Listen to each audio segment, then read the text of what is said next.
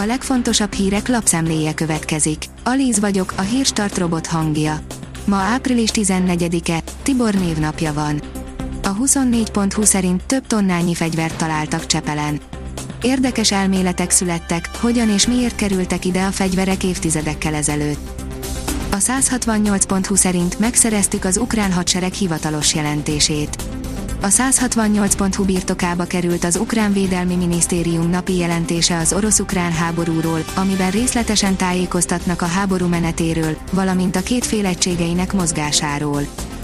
Megszólalt a Pika hamis szalámik ügyében, írja az Agroinform.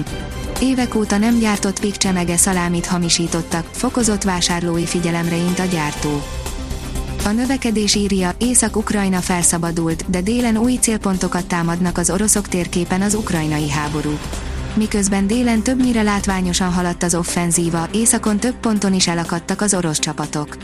A Kiev körül kialakult álló háború rengeteg pénzbe került Oroszországnak és brutális mennyiségű erőforrást elvont a többi hadművelettől, ezért döntöttek a súlypont áthelyezése mellett. Az ATV oldalon olvasható, hogy Kreml szóvivő, a Kreml készen áll a fordulatra. Dimitri Peszkov szerint a Vladimir Putyin és Volodymyr Zelenszky közötti találkozó csak egy dokumentum aláírására vár.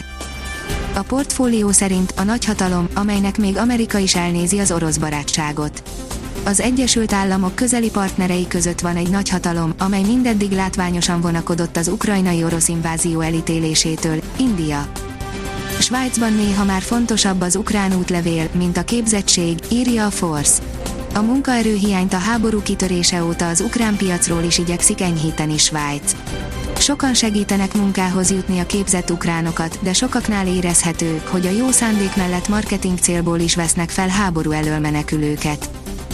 Az m4sport.hu szerint Ádám Martin és Barát Péter is klubot válthat idén nyáron menedzsere szerint Barát Péter két-három éven belül élbajnokságba kerülhet, Ádám Martin álma pedig a Championship.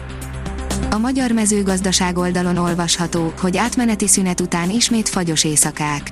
A hét első felében visszatértek a virágzó gyümölcsfákat veszélyeztető fagyos hajnalok, és néhány enyhébb reggel után a szárazabb, szélvédett területeken vasárnaptól ismét több éjszakán is fagypont alá hűlhet a levegő. A húsvéti lehűlés országos, áztató esőt nem hoz, de kisebb-nagyobb záporok többfelé kialakulhatnak. A vezes írja, Mihelis Norbert új versenysorozatban indul. Mihelis Norbert 2022-ben nem csak a VTCR-ben lesz a Hyundai Motorsport versenyzője, hanem a Túra Autó világkupával párhuzamosan, az elektromos LTCR-ben is teljes idényt teljesít. Ruandába küldik az illegális bevándorlókat a britek, írja a kitekintő. A brit hatóságok Ruandába telepíthetik át mindazokat, akik a brit határt illegálisan átlépve próbálnak bejutni Nagy-Britanniába, mondta csütörtökön Boris Johnson brit miniszterelnök. A csempészhajók vezetőire életfogytiglani börtön várhat. Az m4sport.hu írja, a németek korábbi kapitánya lehet Szalai Attila edzője a Fenerbahcsénál. A klub elnöke korábban megerősítette, hogy tárgyal a német válogatott volt trénerével, aki Ismail Kartalt váltaná az idény végén. A vezes oldalon olvasható, hogy F1 új állampolgársága lesz Hamiltonnak. Louis Hamilton tiszteletbeli állampolgárságot kaphat Brazíliától. A kiderül írja, változékonyra fordul az idő.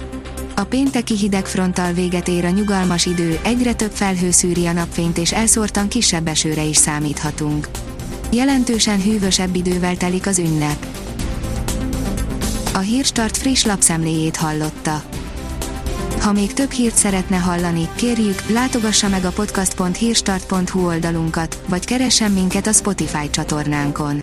Az elhangzott hírek teljes terjedelemben elérhetőek weboldalunkon is. Ha weboldalunkon hallgat minket, az egyel korábbi adás lejátszása automatikusan elindul. Beállíthatja, hogy az összes korábbi adás, vagy csak az aktuális tematika hírei következzenek.